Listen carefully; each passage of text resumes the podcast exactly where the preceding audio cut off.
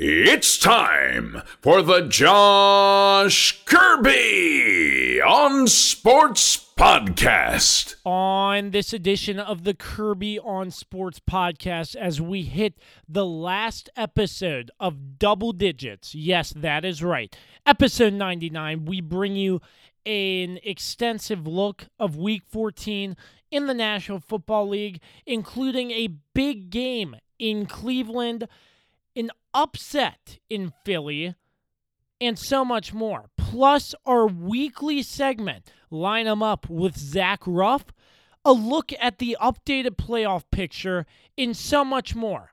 But before we begin, we would like to take a moment to thank our sponsors, Regroup Building Services, PM Plus Reserves, and Shenandoah Primitives. Without their support, this podcast could not happen. So we thank you again to PM Plus Reserves, Regroup Building Services, and Shenandoah Primitives. Big thanks, as always, to MPT Now Productions, Dave Johnson, and Productions by Quet as well. All right, it's time for another edition of the Kirby on Sports Podcast. It all starts right now.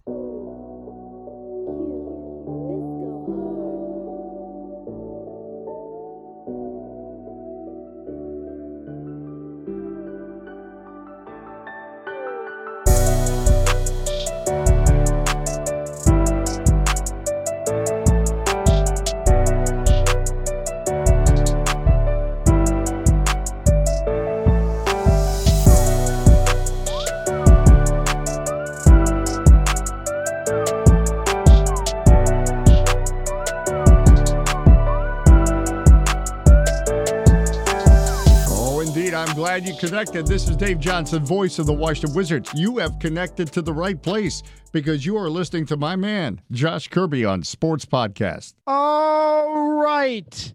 Welcome back. I'm glad to be back, first and foremost.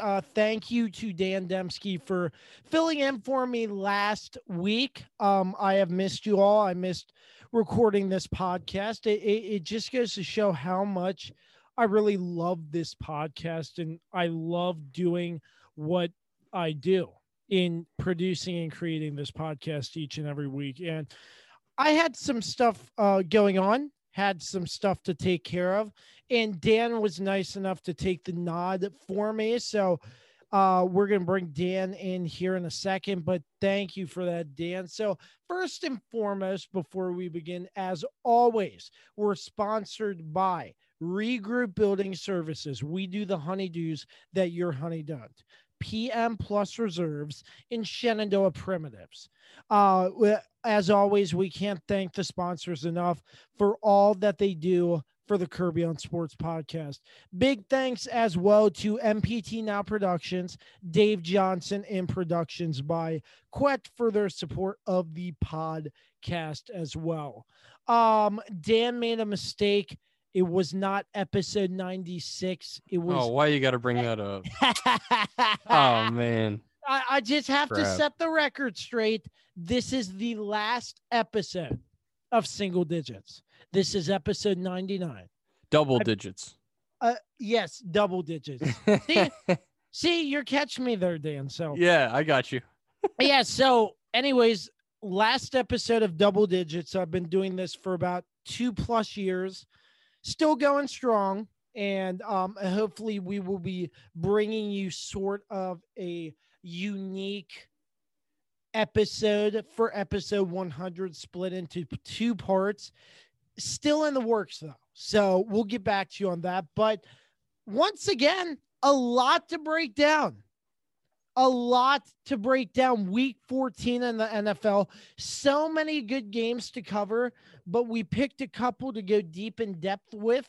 Before we begin, though, you've heard him, Dan Demski. Good to hear from you again, Dan. Yeah. First and foremost, thank you for filling in for the podcast last week. You and Grant Atkinson sounded pretty good, and it was great to see. Just to listen to the content you brought to the table. So thanks for that. And how's everything going?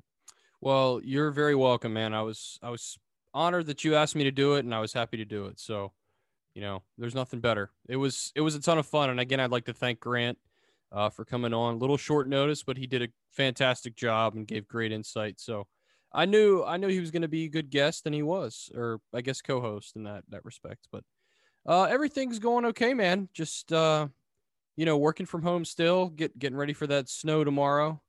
Actually got to run out and grab the snow shovels here after we're done with this podcast. So just to get ready, man, so I don't have to trek out there. So other than that, I can't complain. Just trying to get ready for this crazy holiday season that we find ourselves in, and 10 days till Christmas, and it's just crazy. It's just 10 days till Christmas. I still can't wrap my head around it. It's this year's been a blur, man. It really has. I mean, so. I mean, I can't believe we're halfway through December. Yeah. I have a feeling once the new year comes, it's going to be everybody will be drinking any sort of alcohol, celebrating the exit of 2020 and hoping 2021 will be better. Probably. That's probably my very opinion. True. Yep, it'll be like an end of the world party, except end of the year party sort of thing. So it's one of the worst years ever. There's no doubt about it. I mean, absolutely. I mean, starting with the death of Kobe Bryant all the way to this pandemic and so on and so forth. Most recently, Florida basketball player Keyontae Johnson. Yeah. He had COVID and he was playing in a game, and next thing you know, he just collapses. Mm-hmm. And news reports said from his grandfather he was put into a medically induced coma. So it's crazy. That was crazy to hear about that. He did have COVID earlier in the year, though, but they don't know if that played a part. But just a side note there, that was crazy to hear something like that. I thought that was insane for I would assume, pretty healthy college basketball player. You got to maintain a certain diet and exercise routine to be an athlete. I would assume, but it was crazy to see it. Yeah, it just goes to show you with this virus, you just never know. I mean, you know, so many times we just think that, you know, the elderly and those who have immunocompromised diseases are the only ones who can really be affected by it. But, you know, this just goes to show you that we all got to be safe, you know, especially during this time of the holidays and all that. And, you never know. He's a perfectly healthy individual, like you said. Probably has a very strict diet, obviously exercises a lot, and it's crazy, man. You never know what's going to happen.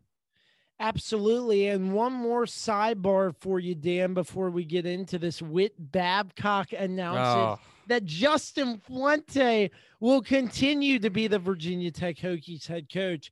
Moving into the NFL slate for this week. Another no comment from Dan. Yeah, I'm not gonna. I've already steamed through my anger with that this afternoon. So. All right, ladies and gentlemen, we have a lot to get to. Let's get started. Dan, once again, glad you're with us. We'll start off week 14 slate with the Kansas City Chiefs and the Miami Dolphins. Sort of a similar tale with a different team. Patrick Mahomes and the Chiefs are trailing for some of this game, down 10. Patrick Mahomes, as you know, played the Super Bowl at this same stadium. Trail 10, they came back and won the Super Bowl. The same story, but with the Miami Dolphins here. I mean, the Dolphins looked very well. Their defense played good. Patrick Mahomes had 3 interceptions, for crying out loud. But, I mean, we've said this before on the podcast, and I'm going to say it again. It's like the Chiefs are playing on rookie mode.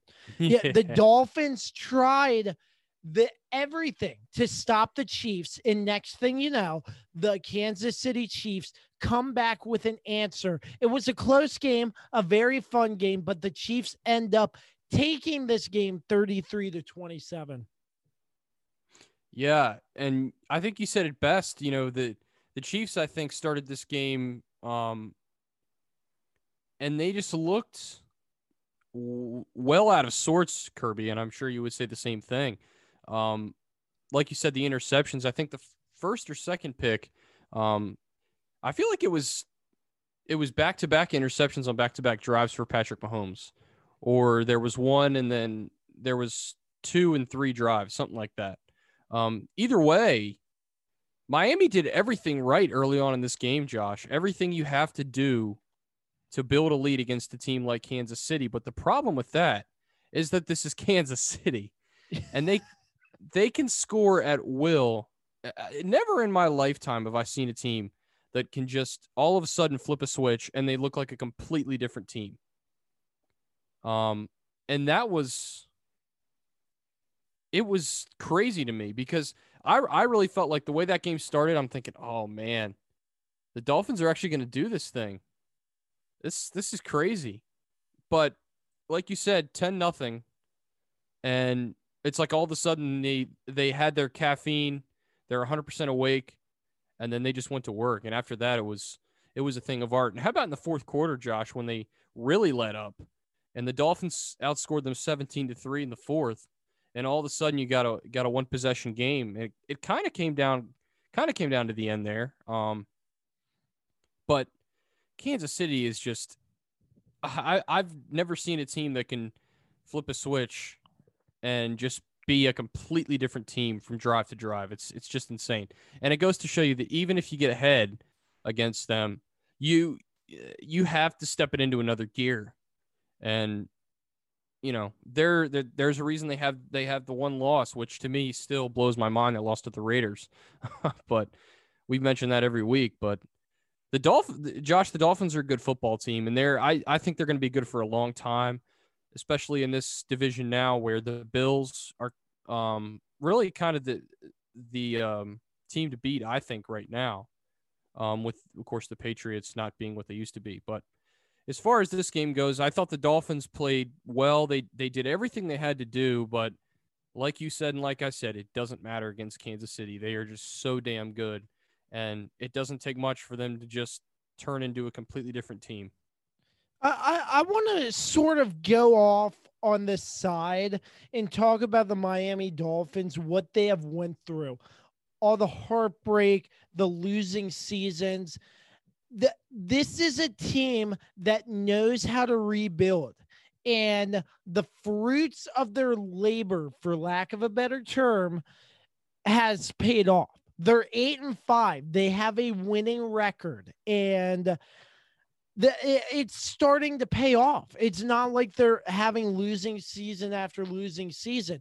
They don't have Adam Gase. Their Brian Flores seems to be knowing what he is doing. And yeah. He's a good coach. I mean, Tua down the road, I can see him being the face of the franchise. I mean, you just got to tailor the system around Tua and so on and so forth.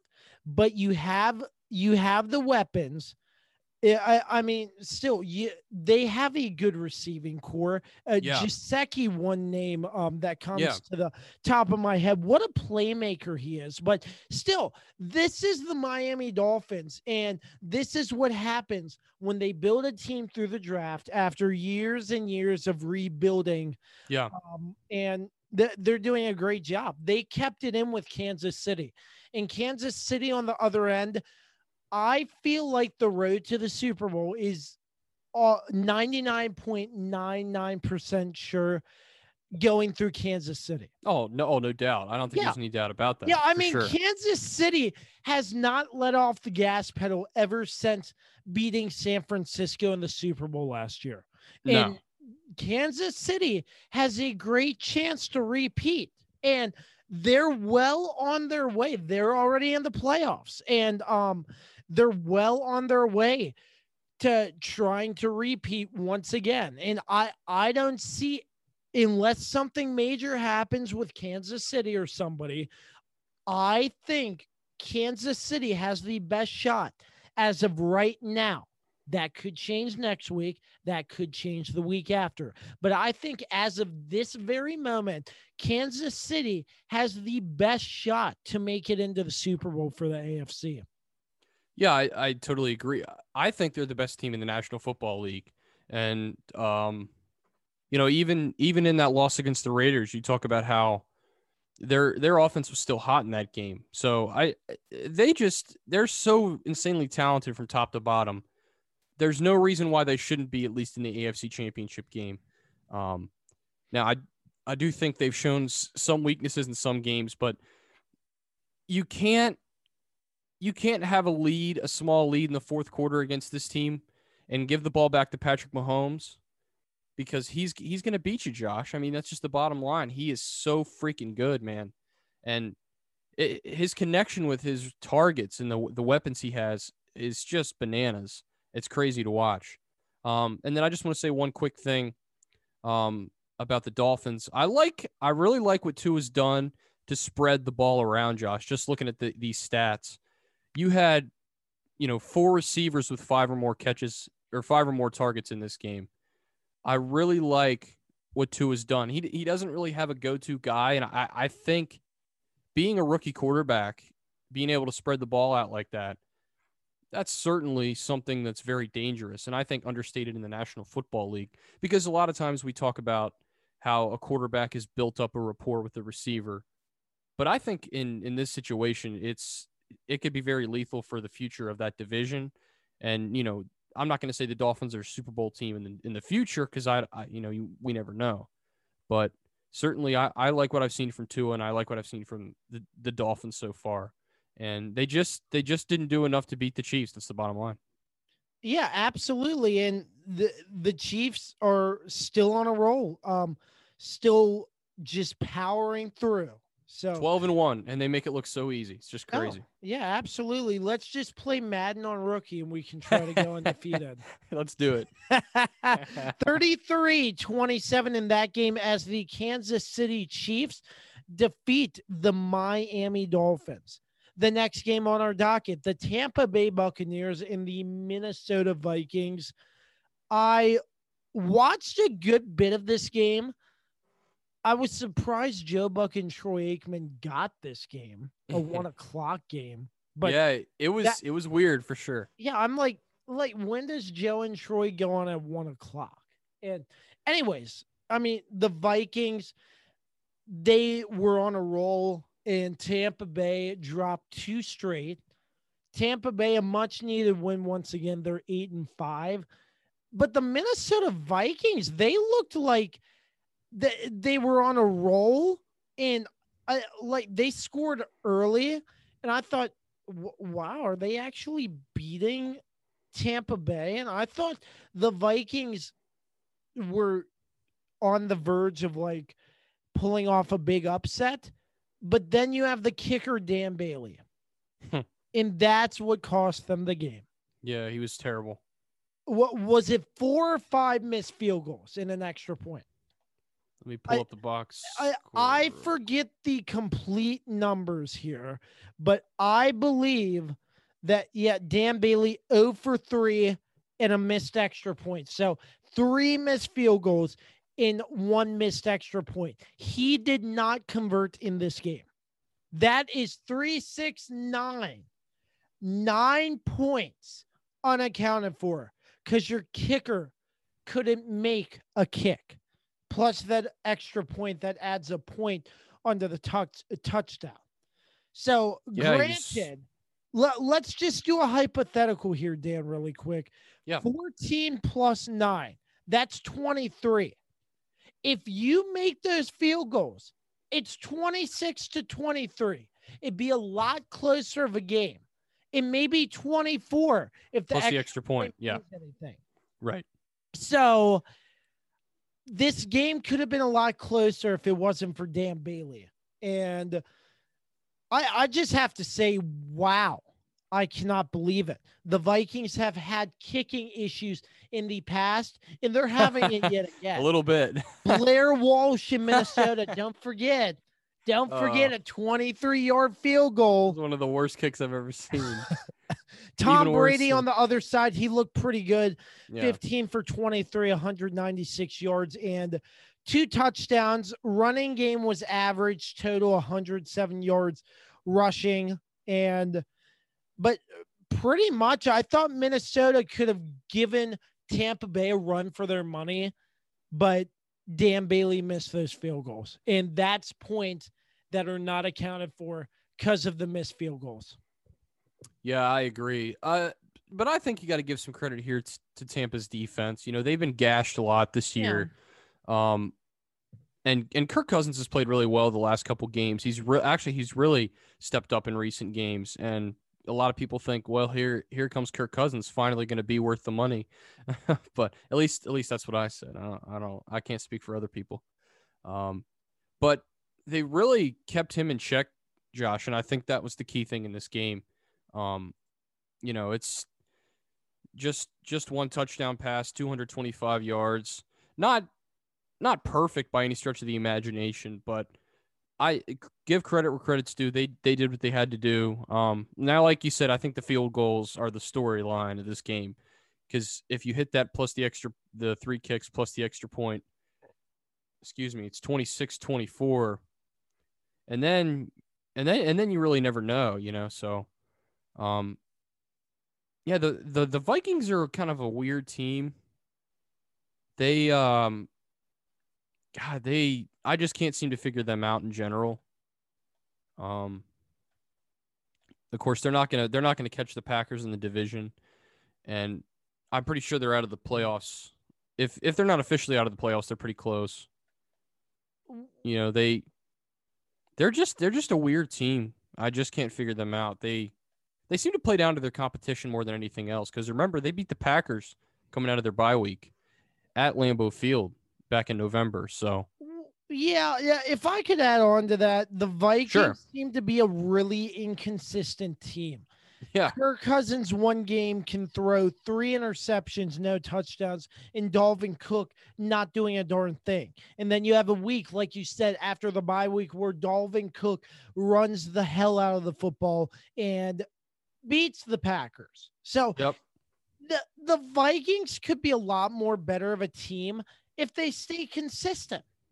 And well, they should be better. They should be. They should be. And they're really not. And like you said, Tampa Bay's defense stepped up and helped them out in winning this football game as well. So I think Minnesota really needs to sit down during the offseason, whether they make the playoffs or not, and evaluate what needs to be done to be a more consistent football team moving forward.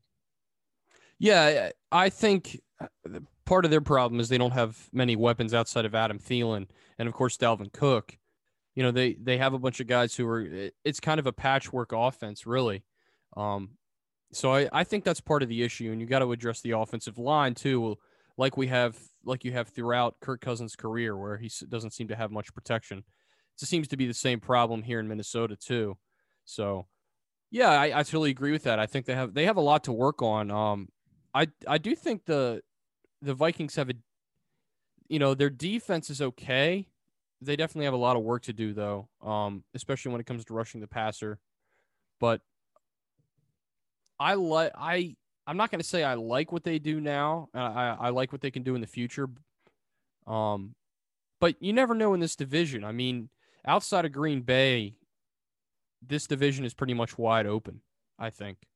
And the way we've seen the Bears play and the Vikings play this year, which has kind of been back and forth, this division could be interesting moving forward, absolutely.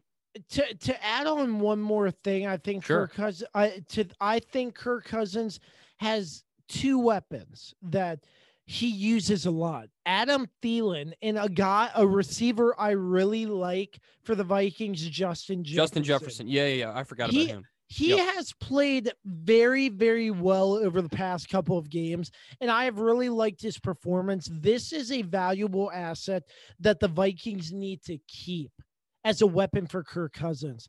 Other than that, I'm not really sure who else has stood out for the Minnesota Vikings. Irv Smith, the tight end, he has played decent, but I mean, I feel like the Vikings should add another receiver, big name receiver, to add to Adam Thielen and Justin Jefferson to make a full receiving core. And other than that, just add bits and pieces to make them more consistent.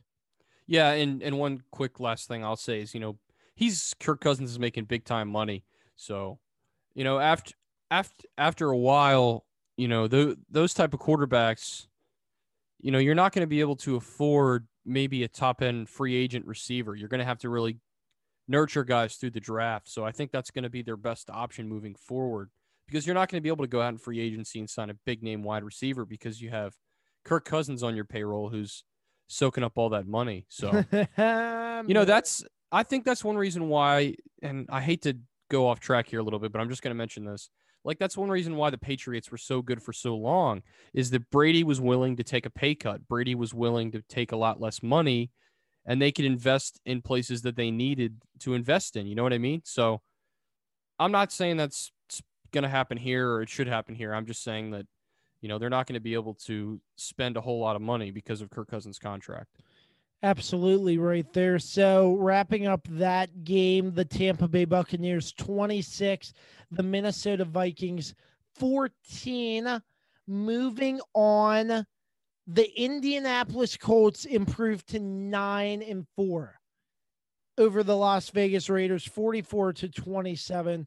The reason why I wanted to talk about this game is because the Raiders, they're 7-6. Is it time to hit the panic button, Dan? Is it really time to hit the panic button for the Raiders? Because they're dropping a lot of games, and the Raiders seem like a better team than what they are. And the Colts came out and had a pretty big statement win here. So I want to get your thoughts on that first and foremost. Yeah, well, they've lost 3 of their last 4. And, you know, you remember last week they had to Hail Mary at the end of the game to beat the Jets. So, I mean, absolutely, it's time to hit the panic button for this season. You know, this is not a playoff team, which is really bizarre because, you know, coming out of their bye week, they lost to Tampa Bay, but then they go on the road and beat Cleveland and the Chargers, and then they beat Denver. You know, they were riding a real high there in November, but, you know, they've just struggled at the tail end of November and now into December, and they really haven't recovered. I think it is time to hit the panic button, though. And, you know, the Colts are a good football team, Josh. You know, regardless, they had a couple of ugly losses, but they're a great football team. So, you know, there's no reason for them to be upset about losing that game. Now, I think the way they lost, especially giving up 17 points in the fourth quarter, is quite concerning. Yeah, because it was evenly matched throughout the whole game. Then the Colts 17 points to their 7. Yeah, and turnovers don't help. You know, Derek Carr, 2 interceptions. I really think, and this, you could probably say this for all 32 teams, you know, they go, you know, the team goes as Derek Carr goes. You know, they play based on how he plays.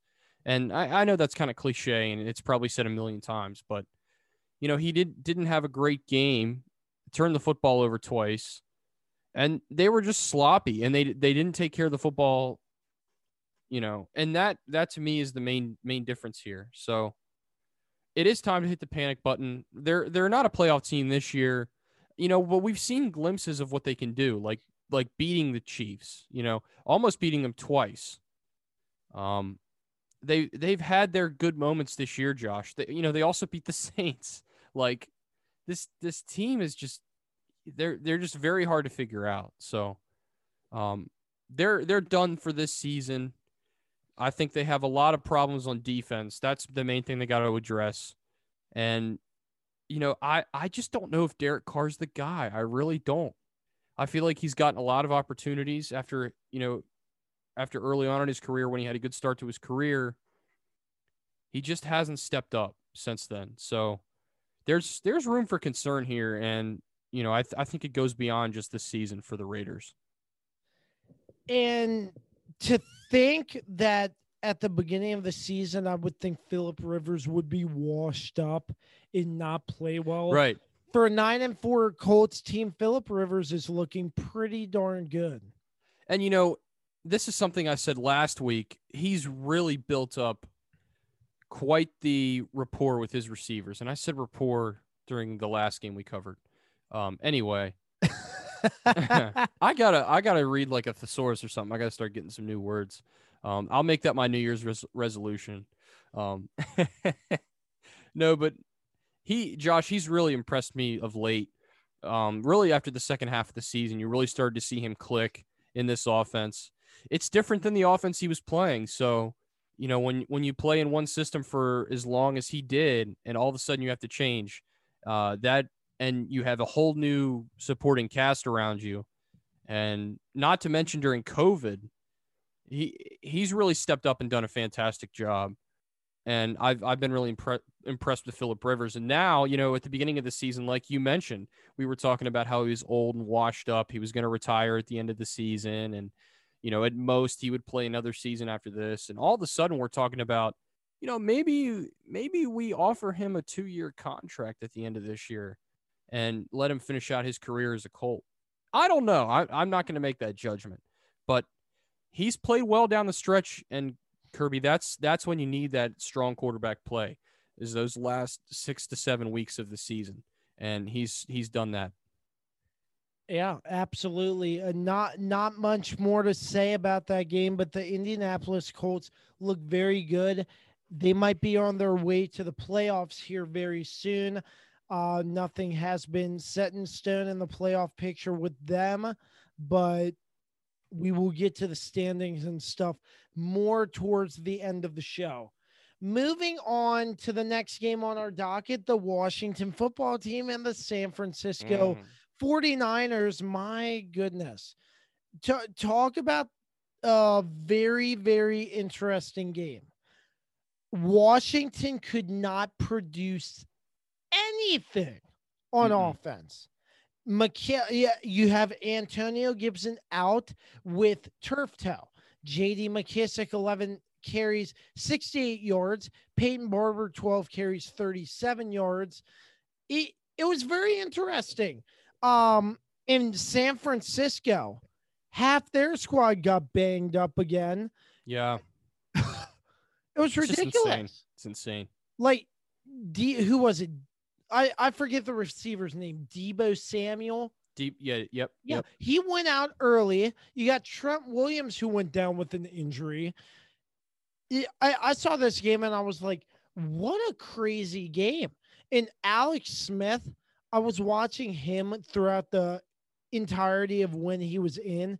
He just didn't look comfortable at all. And next thing you know, there's a report that he has a strained calf, which thank God it isn't anything worse because it is on the leg that he broke. Yeah. And Dwayne Haskins has to come in. So Haskins, 7 for 12, 51 yards after Alex Smith, 8 for 19, 57 yards. And this game could have easily been won by the San Francisco 49ers. But I mean, it came down to an interception that got called incomplete because the receiver used the ground to pick the football off. So anyways, I like that analysis. That's very good. It's almost like you're a fan of them. Crazy. Anyways, this game for Washington was won by the defense. Yeah, you had a pick six by Cam Curl, and you had a fumble recovery, scoop and score by Chase Young. Chase Young is impressive. He is exceptional. And Washington has a great player to come in years to come with Chase Young. Cam Curl looked fantastic. Good with that pick six. And I mean, just not a lot of offensive production. I'm not going to really go into much about Dwayne Haskins because he just got You didn't see much from him, though. I mean, he just got thrown in there. There wasn't a game plan tailored to Dwayne Haskins. But if Alex Smith is unable to go for next week's game against Seattle, the Washington football team should tailor a game plan to suit Dwayne Haskins so he can succeed, because Haskins has shown bright spots, but other times he has shown poor play. Yeah. So tailor the game plan for Dwayne Haskins just in case Alex Smith can't go. That's my opinion on what Washington should do going into their next game against Seattle. But defense won it for them. And yep, that's what I was going to say. San Francisco, they just had a ton of injuries. Injuries. I couldn't believe it. The Washington football team had their fair share of injuries, but it was a great game. Very nerve-wracking from a fan's perspective. And but they got the job done, and they made it back into sole possession of first place in the NFC East after the Arizona Cardinals beat the New York Giants in the early slate of games. Yeah, I don't have much to add. I think your analysis was spot on. Of course, like I said, you are a fan of the team, so you should know what you're talking about, and you definitely do. Yeah, you mentioned the injuries, not just Deebo Samuel, of course, but Raheem Mostert as well. And you're exactly right. The Washington defense won this game. You know, gave up just 65 yards to Raheem Mostert. And I thought really they were going to struggle in this game against him. Give them a ton of credit. The Washington defensive line, not just Chase Young, but their defensive line in general, is set for a long time to come, I think, to dominate, especially in a division where, you know, not to crap on any of the quarterbacks in the NFC East, but none of them are that great. None of the offensive lines are that great. This is a group that could really dominate for years to come. And they certainly did in this game. And they, you know, San Francisco had to throw it, you know, Nick Mullins had to throw it 45 times, which to me is just mind blowing to see a guy like Nick Mullins have to throw it that many times. A touchdown and an interception, but give credit where credit's due. Also, you know, they were able to force 3 turnovers. And that to me was the biggest difference in this game. Only giving up 15 points, playing as well as they did defensively. The offense doesn't have to put up 35, 40 points in a situation like that. And that's exactly what we saw. This was a game they had to win, Josh. And I think even though San Francisco somehow was favored in this game, which, again, I just don't understand how that works, Vegas sometimes makes predictions that I just don't get. After Washington, you know, based on how well Washington has played of late, this is a game they had to win. And, of course, next week they have to host Seattle. That's going to be a tough game. But these are the kind of games you have to win late in the year to win a division, especially in the NFC East where, you know, there's still a chance that a team with a losing record might make the playoffs. So this is a great win for Washington. It wasn't pretty, but they got it done. They're definitely going to have to get some more production next week against Seattle. You're facing a much better offense. Depending on which Seattle team decides to show up, I suppose. As a fan, I'm not looking forward to facing Seattle. Yeah, and they you know, they had a dominating win this weekend too, so we saw their offense get back on track. So certainly it's not ideal, but your defense keeps you in games. I don't know if they can dominate Russell Wilson. I don't expect that to happen, but I certainly think they can keep you in the game. It's just a matter of, will your offense be able to score enough? And especially the running backs, McKissick, Barber, and Sims, will those guys be able to get going and provide some relief to, you know, if Dwayne Haskins is going to play, because they need to get the running game going if they're going to have success on offense for sure. Yeah. So I want to get your thoughts though. What have you liked from Chase Young in his time with Washington so far? As a Baltimore fan, I'd like to get your perspective on what you see from Chase Young and if he could be a future leader for this Washington football team. He's just a guy who has this fantastic motor. He never gives up on a play. And really, he's dominated a lot of matchups he's had against some of the best offensive linemen right now in the National Football League. So my thoughts are, you know, I've been extremely impressed with how he's played. He's played like a guy who's been in the league for 5 or 6 years at his position. That's not an easy position to come into the National Football League and go against some of these big, strong players. But I also like what he's been able to do, not just like making tackles and sacking the quarterback and things like that. It's like, it's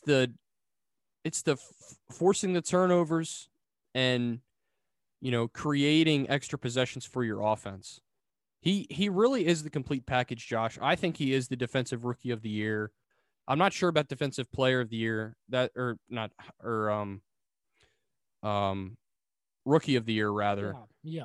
I think that there's a couple players who are deserving of that as well, but I definitely think he's a defensive rookie of the year just because he's dominated in just about every game. And like I said, he already has embraced the role of leader, and that is such a huge thing for a rookie to do. And I've been extremely impressed. They really have to sign him long-term after his rookie contract's up because, you know, you hate to compare him to someone like Sean Taylor, who was really the last great defensive player, you know, that was the heart and soul of that defense in Washington for just a couple short years, unfortunately, tragically. But, you know, it almost has that sort of feel to it. Now, different positions, obviously, and very different players, but he's just fun to watch. He really is. He's all over the field. And he's a gamer, man. He just makes plays. And, you know, I have nothing but respect for what he's been able to accomplish so far in his transition from college to the NFL. Well, now, maybe he'll have a sophomore slump. You know, that tends to happen with guys who have these kind of rookie seasons. But, you know, if he gets better, you know, he can be a dominant player for a long time in the National Football League. Yeah. Going on what you said about Sean Taylor, I actually saw a tweet that I literally just now sent over to you, Dan, so you could see what I'm talking about. They did a side-by-side of Chase Young's scoop and score on Sunday and the Sean Taylor scoop and score in Philadelphia. It was pretty similar, and it brought back some memories of when Sean Taylor was playing as a Washington football player. And I sort of thought it was crazy how similar the two plays looked, but yeah, that's insane. Yeah. That's a great tweet. Thank you for sending that to me. I like that a lot. So Washington football team 6-7, they've doubled their win total from the previous season, takes first place in the NFC East for the time being. Who knows what's going to happen in that division. Another game, crazy division. Another game in the NFC is the Dallas Cowboys, Andy Dalton going into Cincinnati and routing them 30-7. Cowboys improved to 4-9. And what a shocker here. The Philadelphia Eagles finally decide to make a change. They bench Carson Wentz and Jalen Hurts. Jalen Hurts comes in and they stun the New Orleans Saints. New Orleans, the clear favorites, not according to Dan, because Dan thinks Taysom Hill is overrated. He is overrated. I'm still going to say that. I mean, I don't have an opinion on Taysom Hill other than the fact that he is a Swiss Army knife. That's all I'm going to say. Overrated or not, what? There's no other position in the league like Taysom Hill, doing anything and everything. So, yeah, granted, the overratedness could have been exposed more because Jalen Hurts in the Eagles, 24-21. Let's take a look at Jalen's stats. 17 for 30, not the best. 167 yards and a touchdown. But Miles Sanders, 14 carries, 115 yards, and Jalen Hurts, another 106 yards. I loved Jalen Hurts coming out of college. In this game, it's only the beginning, but I see a bright future. He has already been named the starter against Arizona next week for Philly. So who knows if this could be permanent, if Carson Wentz could be shipped off. It's still pretty early. I don't want to say any rumors or anything like that, obviously, but I couldn't believe it. I just couldn't believe the Eagles finally got the spark that they need, and Carson Wentz just wasn't getting it done. And Doug Peterson, credit to Doug Peterson for being the coach and making the change, because the Eagles were going downhill very quickly, could not produce a single thing. And Jalen Hurts, I see nothing but a bright future. I like the guy. I liked what he did at Oklahoma. He was incredible at Oklahoma, and he had a pretty decent ball game.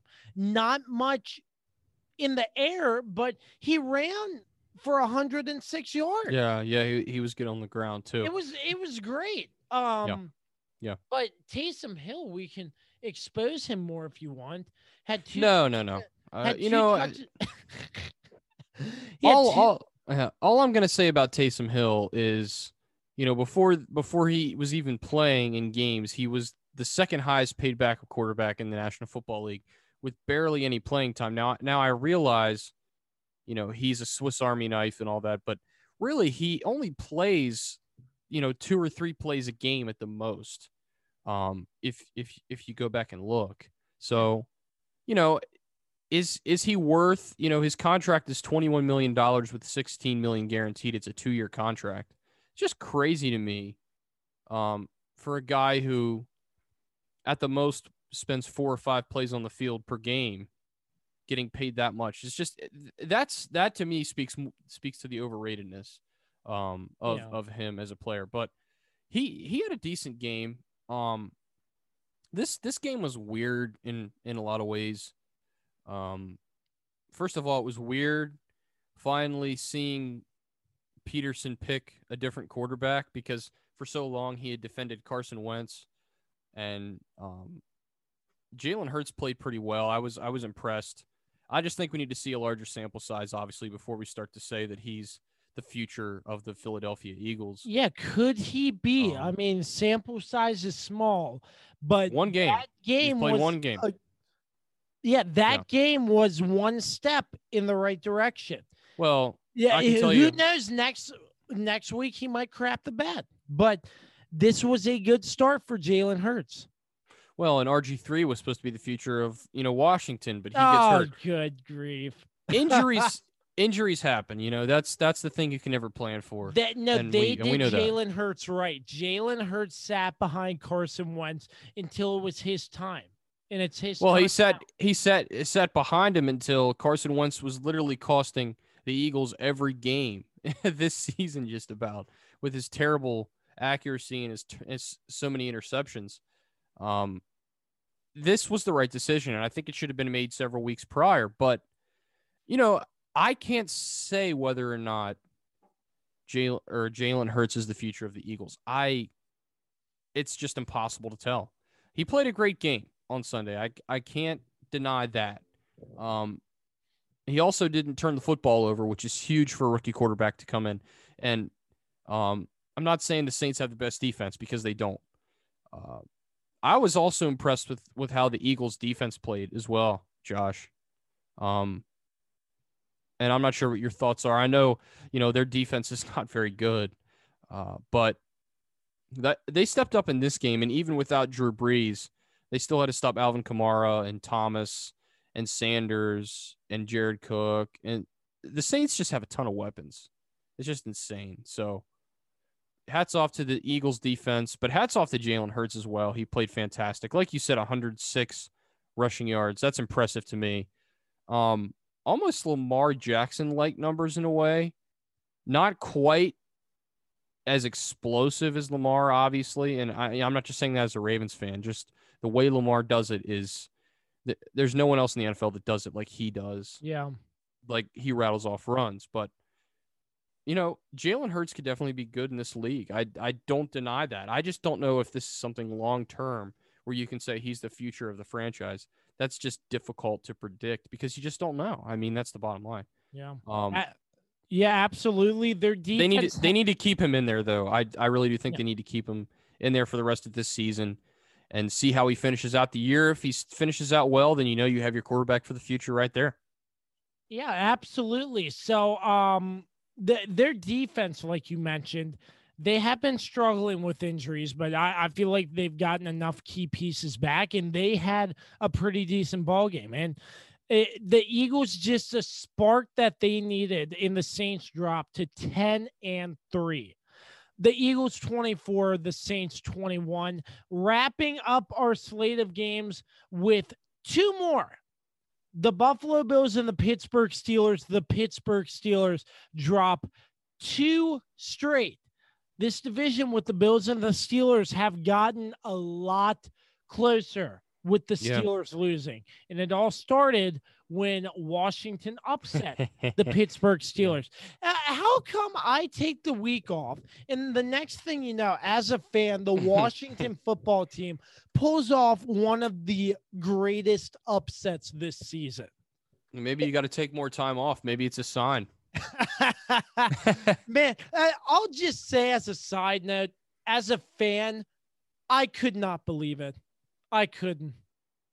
Absolutely not. But looking at this game, the Steelers, I think they lost confidence. And, I mean, they're in the playoffs, obviously. But the Bills were coming out. They were ready to play. Josh Allen, 24 for 43, 238 yards with two touchdowns and a pick. But Stephon Diggs balling out.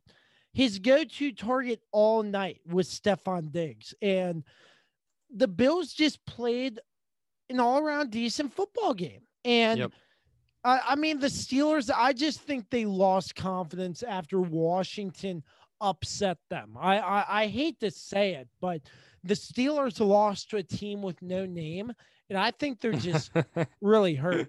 No, but all joking aside, I really feel like that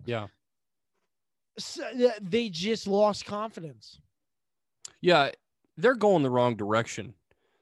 They haven't improved since that game. And actually, if you want to go back and start with, when they played the Ravens and they played all those backups, and then you could go to when they lost to Washington, of course, was really the downfall. But you really start to see it here in this last part of the season where, for some odd reason, there's like a disconnect between Ben and his receivers.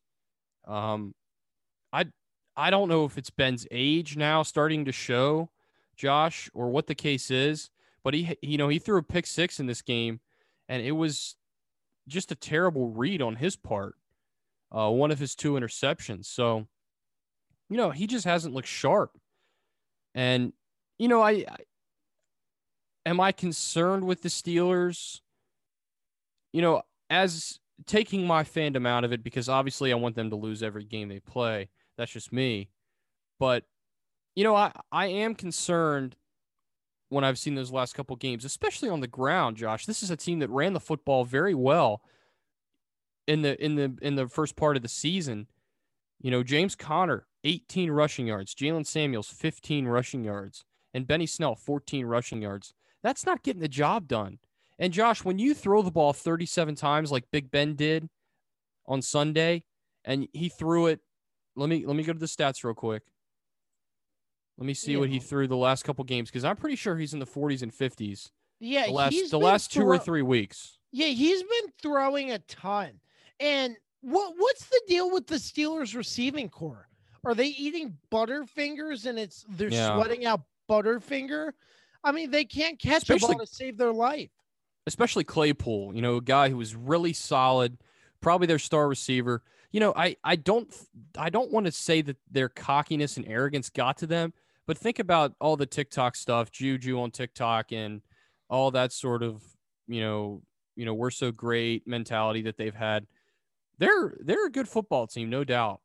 But it really went downhill after that Baltimore game, and they really haven't recovered since, even though they beat the Ravens back in December 2nd. Yeah. 37 passing attempts against the Bills. He had 53 against Washington, 51 against the Ravens, 46 against Jacksonville. So that's the last four games. That just gets predictable, Josh. When you can't run the football, therefore you can't play action effectively. Therefore you're just straight dropping back. And defenses know how to play you. And that's what I think we've seen. Defenses know what's coming. And, you know, I think they got ahead of themselves a little bit when they saw 11-0, but they haven't played like a team that's, you know, that was undefeated previously, even against good team, even against better competition. So I think there's cause for concern. And, you know, you're not gonna win a playoff game thrown at 45 to 50 times and not having a good running game. It's just, you know, regardless of how we talk about the running game now is not as important as it used to be. It still is. And week in and week out, it shows. And it showed in this game for sure. And it showed in the last three games now for Pittsburgh. Yeah, but going back to the receivers dropping balls, you can't do that. If you're having 7, 8 throws targeted straight to you and you drop them, there's no excuse. Claypool looked great during the first part of the season, but he's been dropping a lot of passes, like you said, and there it's just not looking good. And that's a key. I don't know what it is. I don't want to say go back to the basics, the fundamentals, and just start over from scratch and learn how to catch a football. But if Big Ben's throwing a ball right to you, and I mean, I don't see a reason unless somebody is about to drill you from behind that you don't just catch the ball. Are you scared or something? I mean, I don't get it. Yeah. And I don't think I don't think there's a simple answer there either. You know, I don't know if it's something mentally that's not working out for him right now, as far as he's getting too much in his head. You know, he had 2 catches for 38 yards against Washington. And then just three catches for 15 yards in this game. It's just not normal. And it's not normal for a player like him, especially. So, you know, I think they have to, and you know, this is hard to do in this time we live in. I think they have to turn off social media. They have to get away from it, have a great week of practice, and just go out and play. Because there's a lot of red flags here about, you know, the future of this team when they make it to the playoffs. They're going to be a playoff team, even if they lose out. So, which would be amazing to start 11-0 and lose the last 5 games of the season would just be unprecedented considering how they started. But I think there is concerns here, Josh, and the drops. I mean, you have to help Big Ben out, yeah. But James Conner and Jalen Samuels and Benny Snell, they have to get going too. And it just hasn't been there for them. They're just very predictable on offense, and defenses are ready for it. So it's definitely concerning as we get towards the end of the season and into the postseason now. Yeah, definitely a change. Pittsburgh looked hot towards the start of the season, but now they've dropped 2 straight. Who knows? That's not the confidence you need going into the later half of the season right before the playoffs. Buffalo, sorry. No, you're good. You know, they say any given Sunday. So, you know, just when they were 11-0 and people thought they had them figured out and they were going to have a fantastic end of the season, you know, maybe they let off on the gas a little bit. I'm not sure what the problem is, but certainly it's definitely an issue at this point. The Buffalo Bills 26, the Pittsburgh Steelers 15. Let's move on to probably what could have been the game of the week. I tell you what, the Baltimore Ravens, they have turned around from looking like they don't know what the heck they're doing to looking like an explosive team again. I've told you, this is what you need, an explosive Ravens team. They faced the Browns 9-4, and the Browns have been looking good. And 47-42, the Ravens come back. Yep. And win. What a crazy game that was. Dan, I actually want to turn this to you. I want you to cover this game in depth for the listeners, the viewers, since you watched more of it than me. I had other obligations. I did not get to check in, but I saw little bits and pieces. But let me get your thoughts as a fan, as a podcaster about what this game was like all around. Let me say first that this was like a Big 12 football game with all the points and the lack of defense. So let me just start by saying that.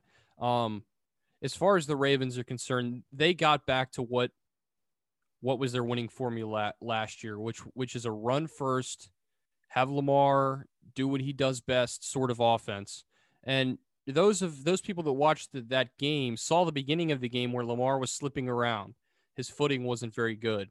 And for the first half, the Browns really did a pretty good job. The Ravens had a 21-14 lead at halftime. But they came out in the second half and played just a really solid game. And like I said, some of those big plays from last night with Lamar Jackson were shades of his MVP season. He only threw the ball 17 times, 163 yards and a touchdown. But he's not one of those quarterbacks who has to throw it like Baker did 47 times. 30 more passing attempts for Baker. That's just insane. But Lamar gets it done with his legs. 9 rushes, 124 yards, and 2 touchdowns. Josh, the big play, a 44-yard run that set up a touchdown later on in the drive. And he had several long runs in this game. All season, the Ravens have seemed to tell Lamar Jackson, we don't want you to run like you did last year because you're going to get hurt. If we remember here a little bit about last season, Lamar didn't really get injured. He didn't really take a whole bunch of hits because he was always able to duck out of bounds. And that's what we saw last night as well. He would get out of bounds and avoid hits. And everything clicked for him. The best play of the game was, first of all, he had to go to the locker room midway early in the fourth quarter because of cramps. And that gave the Browns all the momentum. They took the ball down the field. They scored, I think it was 14 unanswered points, took the 1-point lead. And it looked like all hope was lost essentially. Or wait, I got that. It was 28. Hold on. You watched the game, bud. I know, but I was too excited. It was all a blur. Yeah. Can I just chime in and say, absolutely. I just want to reemphasize my point. Baltimore looked more like an explosive team. They have shown that in the past couple of weeks. And this win is a pretty big win because I thought Baltimore was going to be hitting the panic button and they weren't going to turn this around. Baltimore at 8-5, they still have a good chance to make it into the playoffs.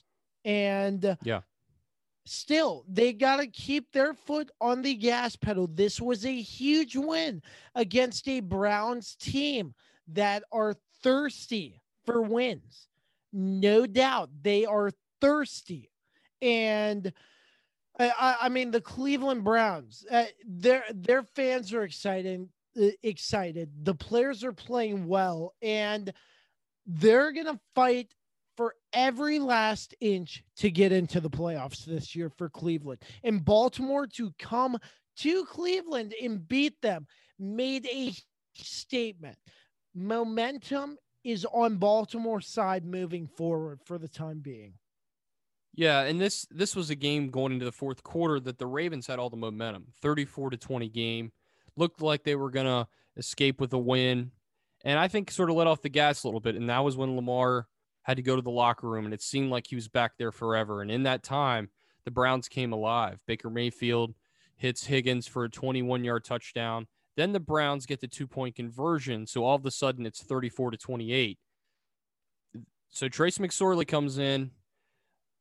Hollywood Brown drops a pass on third down. It would have been a first down right in his hands. like he has most of the season. And I, you know, at that point, in the back of my mind, I'm thinking this game's over. The Browns drove right down the field, 12 plays, scored a touchdown, kicked the extra point. All of a sudden, the Browns lead. And on the very next drive for the Ravens, a drive that they had to get some sort of points to win, Trace McSorley gets hurt. His knee buckled under him, and it just was not very good. Lamar comes in 4th and 5, rolls out to his right. Again, keeping the play alive with his feet, Josh, which is something that he hasn't done a whole lot of this year, at least not as much as he has last year.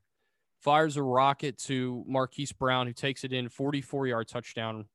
And all of a sudden, the Ravens have the lead again, and they get the two-point conversion. 7-point game, but there's plenty of time left for Cleveland. And, Cleveland, I'm not going to say they're like the Chiefs, but they kind of did play like the Chiefs in this game. A lot of their scoring drives were fast. And this, less than a minute drive, Josh, they went 75 yards, 22-yard touchdown pass to Kareem Hunt. And, I mean, I had the wind taken out of my sails at that point. The Browns go ahead and decide to kick the extra point, and all of a sudden we got a tied game at 42-42.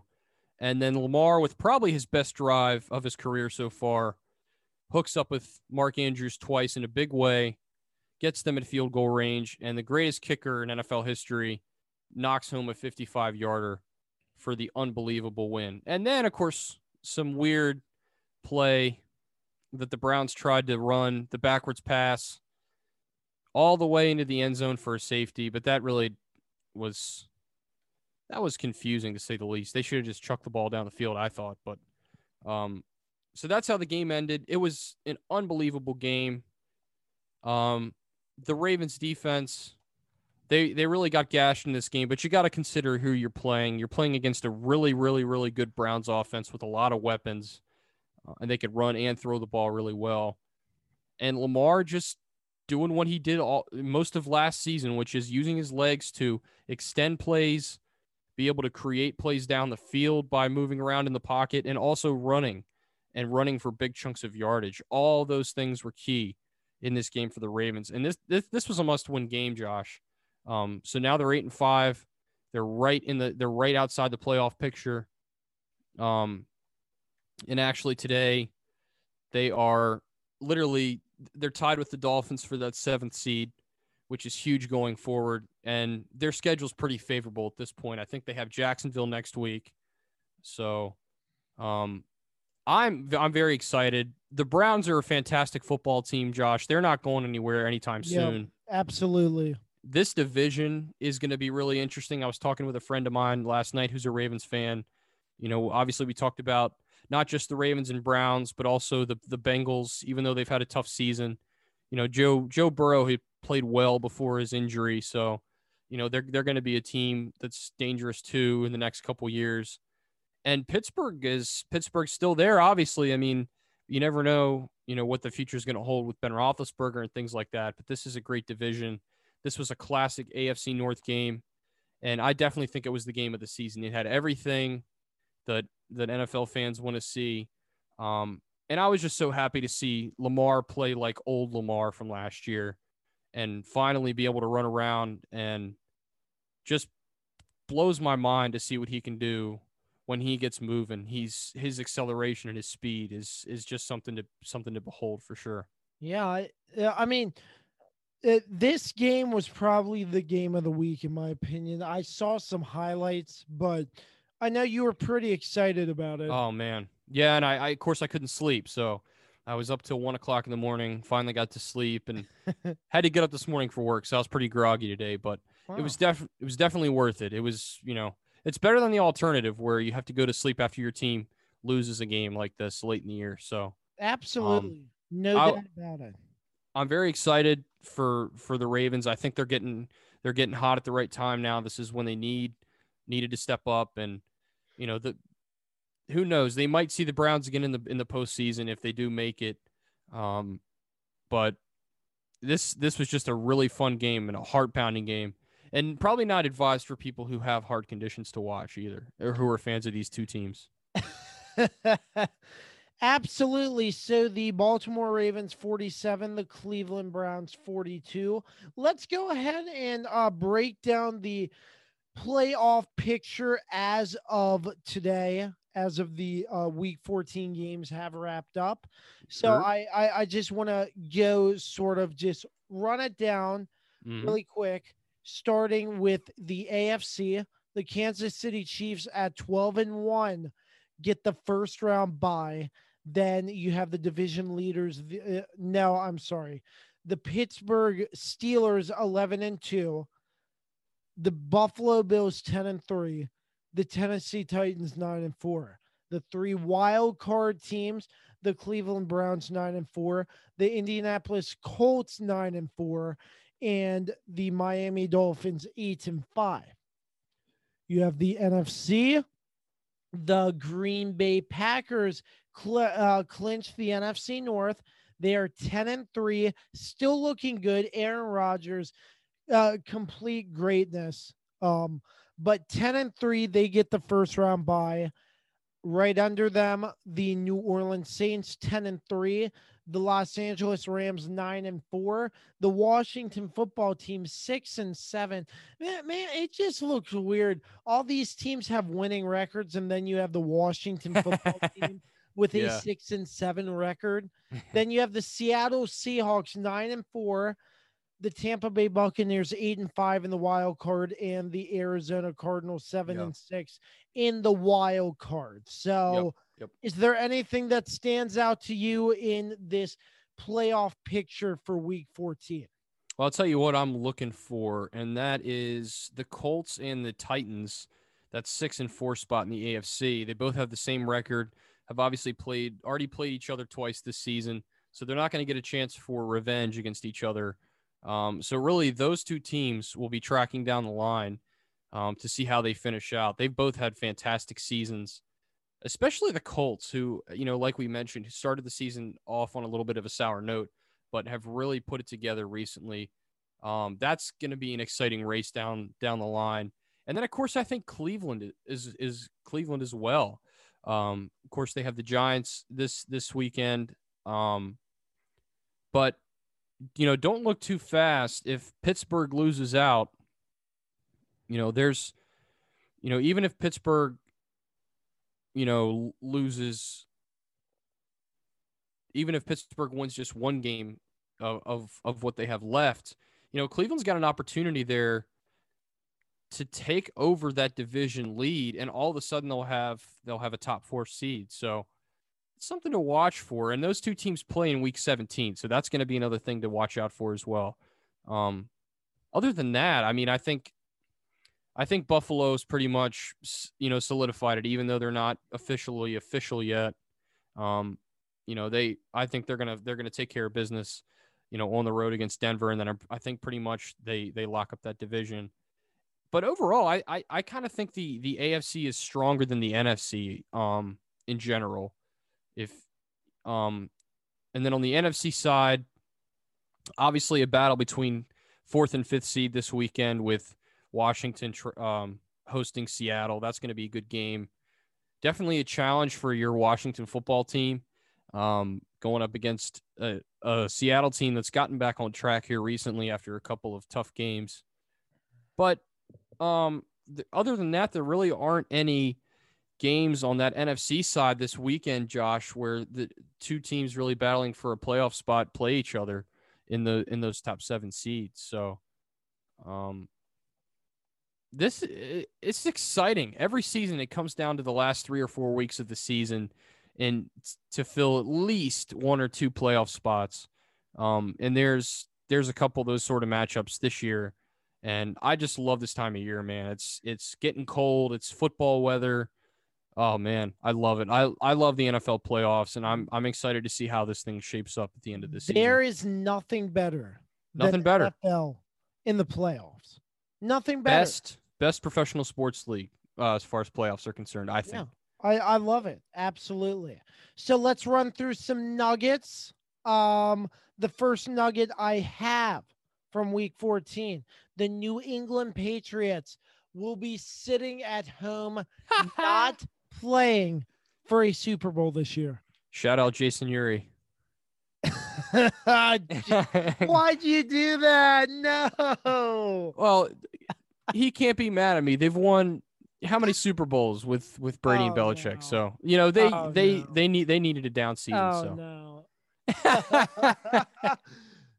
But anyways, I can't believe it. New England will be sitting at home on their couch. Mm-hmm. It's crazy, man. And, you know, Cam Newton, again, didn't have a very good game, and it showed. Just three measly points to show for it. And, yeah, they kind of get what they deserve there. So I still feel like Bill Belichick will have a plan for next season. And yeah, Bill Belichick's one of the greatest coaches of all time, and he will make something work. For sure. And, you know, 6-7's not the worst record. I mean, if they do win out, you know, they still have a winning record. So after how they played this year in some games, and they've really had some bad performances. Cam Newton really has nobody around him, Josh. I don't think anyone's going to argue that he does. And if Belichick's able to even get them to 8-8, I think that's a big accomplishment with what he's working with. He's still the greatest coach of all time. And if he's not the greatest, he's definitely up there. But it makes me smile to see that they'll be sitting at home in January for the first time since 2008. 2008. It's when crazy to say the least. Yeah, and they were 10-6 that season. It was Brady tears his ACL. Matt Castle, starting quarterback. They still finished with a good record, but they missed the playoffs. So I believe the Dolphins won the division that year. So that's a little factoid for you.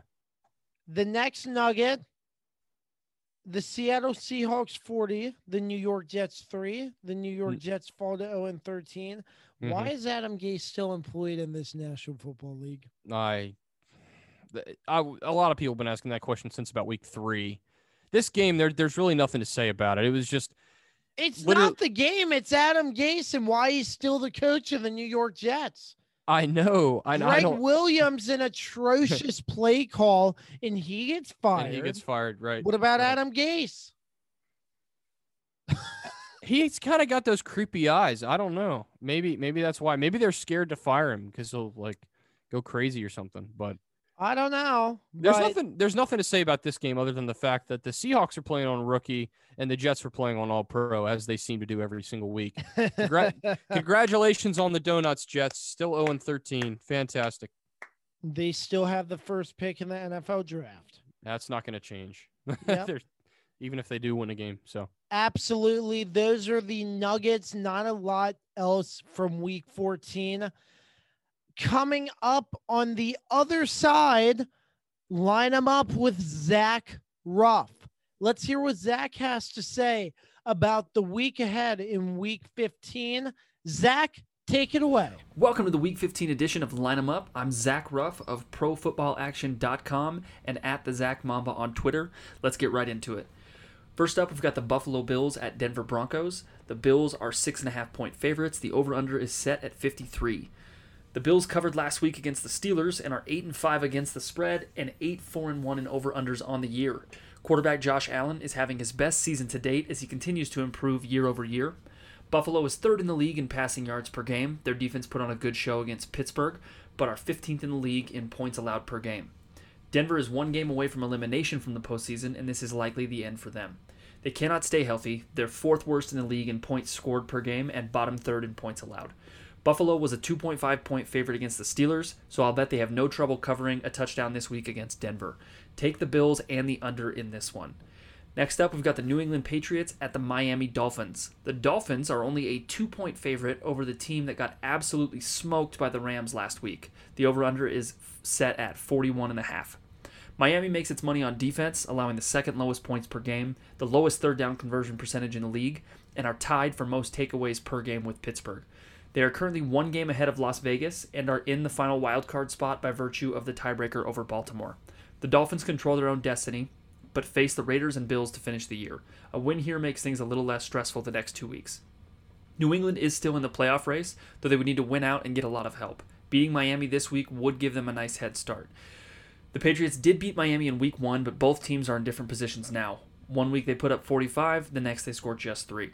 Miami is far and away the league best at 10-3 against the spread, but only 5-8 in over-unders. New England is 6-7 against the spread and 4-9 in over-unders. Miami, 2 cover, for sure, and the under. Finally, we've got the Kansas City Chiefs at New Orleans Saints. The Chiefs are a 2.5-point favorite on the road with the over-under set at 50.5. Kansas City fell behind last week, took a commanding lead, and then gave up 17 fourth-quarter points to Miami. Patrick Mahomes had just his second 3-interception game in his career, but did complete 24 of his 34 passes for 393 yards and 2 touchdowns. For some reason, head coach Andy Reid force-fed Clyde Edwards-Helaire, who only managed 2 yards per carry. I don't care how many interceptions Patrick Mahomes throws. That's just terrible. The Saints lost just their 3rd game of the season against the Eagles, with Jalen Hurts getting his first career start. They also allowed Miles Sanders to have a field day, rushing 14 times for 115 yards, and 2 touchdowns. Both teams have already clinched a playoff spot and are in the mix for a first-round bye. Kansas City is only 6-7 against the spread this year and in over-unders, and New Orleans is 7-6 and 8-5 respectively. Andy Reid cannot stick with his run game against the Saints defense that allows the 2nd fewest rushing yards per game. If the Saints can keep it close, they may be able to take advantage of the Chiefs' ineffective front that allows the 7th most rushing yards per game. Still, I'll take the Chiefs and the over in this matchup. A few more quick picks for Week 15. Panthers plus 8.5 against Green Bay. Baltimore minus 13.5 against Jacksonville. The Jets plus 16.5 against the Rams. And Eagles plus 6.5 against the Cardinals. All the odds are from December 16th on DraftKings Sportsbook. As always, thank you for listening to the Line 'Em Up on the Kirby on Sports podcast. For more in-depth analysis on football betting and fantasy football, check out ProFootballAction.com and follow me on Twitter at TheZachMamba24. Now, back to the show. I'd like to take a moment to talk about my friends over at Regroup Building Services, specializing in custom homes, remodels, additions, and so much more. If you're looking for a new place to call home or just need repairs on your current one, look no further because Regroup Building Services has you covered. Just a couple months ago, Regroup Building Services came in and redid our entire kitchen, and boy, does it look great. I cannot recommend them enough. So if you're looking for anything to be done, make sure you check them out at www.regroupbuildingservices.com. Once again, that's www.regroupbuildingservices.com, where they do the honeydews that your honey don't. Make sure you tell them Josh sent you. PM Plus, providing capital reserve studies for condominium and homeowners associations in Northern Virginia, Maryland, and D.C. for the past 30 years, now serving the I-81 corridor from Hagerstown, Maryland to Stanton, Virginia. Is it finally time to upgrade your home's interior? How about with an authentic farm table made locally from recycled barn wood? Shenandoah Primitives, based right here in Winchester, Virginia, makes farm tables, benches, tables, coffee tables, and a long list of other items for your home decorating needs. At Shenandoah Primitives, function and style are combined for great furniture that will last generations. If you are interested in combining the industrial look of metal with wood, or considering something incredibly unique with a live edge, Shenandoah Primitives turns those ideas into reality. Thinking about a mirror, wine rack, or other accent piece for your home, Shenandoah Primitives can assist with that as well. As a local small business, Shenandoah Primitives is happy to work with each client for a custom design or schedule an appointment to come out and view current inventory. Local, high-quality, handmade items can be found at Shenandoah Primitives.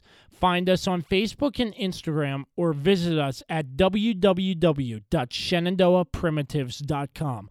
Once again, that's www.shenandoahprimitives.com.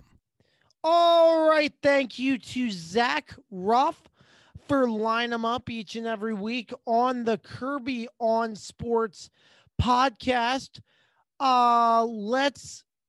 Let's wrap things up here, Dan. Glad you're with us once again. Always great doing this after taking a week off from the podcast. As mentioned earlier, it's great to be back here. It's time to what to look out for week 15 in the National Football League. Dan, let's start with you. Oh, really? There's not a whole lot of matchups this week that I'm looking at that I say that stand out to me. But one game I'm certainly watching out for is a possible Super Bowl preview. Kansas City travels to New Orleans to take on the Saints. It's going to be a good game. This is going to be a real test, I think, for both teams. I think for the Saints, can they rebound after that tough performance against the Eagles, that tough loss? And, you know, if Kansas City does get a lead, will they do like they did this week where they kind of lay off the gas a little bit? You don't want to do that against the Saints. So it's going to be a fun game. I think it's going to be a high-scoring game because both defenses really struggle, but both offenses are fantastic and have a bunch of weapons. So since I like to see a lot of points and I like to see a really good matchup, I'm looking forward to seeing that game on Sunday at 4:25. One thing I'm not looking forward to, the two games on Saturday on NFL Network. Yeah. I still don't know why, to this day, they add two games on Saturday. It makes literally no sense to me. I have to work Saturdays, and I miss them. And it's a joke. The NFL should be on Sundays, Mondays, and Thursdays. Yeah, luckily... Luckily, it's week 15, yeah, and we don't have to deal with Saturday games. But 1 or 2 weeks out of the season, but still Saturday games. I don't like it. Actually, no, wait, this doesn't have to do with COVID. Hasn't this happened the last couple years, right? They do it every single year. Yeah. The last like three or 4 years, right? Yeah. It's the Bills and the Broncos, and then 8:15, the Panthers and the Green Bay Packers. So right. What I'm looking out for, potentially the Philadelphia Eagles with Jalen Hurts starting could get their second big win against the Arizona Cardinals. Still not a big sample size, but if Jalen Hurts can come out and beat Kyler Murray and the Arizona Cardinals, that could be huge. I'm not saying it's going to happen, but it could be huge. And that's my what to look out for. That's a good pick, and we'll, you know, we're really looking to see if the Cardinals can step up too. You know, they've lost 3 of their last 4 games, Josh, and so they're trying to get back on track. And Kyler really hasn't played well of late here. So again, a really good matchup between two young quarterbacks. It's going to be exciting. And that's actually a great game that I overlooked, but definitely going to be a fun one for sure. Absolutely. So that about wraps up the entire show, episode number 99, the last single-digit episode for the Kirby Double digit. Podcast. See? You did it again. Double digits. Why do I say single digits? I don't know. I don't know. Single digits are 1 through 9, so. The last double-digit episode for the Kirby on Sports podcast. Once again, doing this for 2+ years, and I've enjoyed every single moment. Dan, you've been with me through this ride for quite a while, and I appreciate you sticking by me. Can't wait for more, but that about wraps it up for this week, episode 99 of the Kirby on Sports podcast. As always, brought to you by Regroup Building Services, PM Plus Reserves, and Shenandoah Primitives.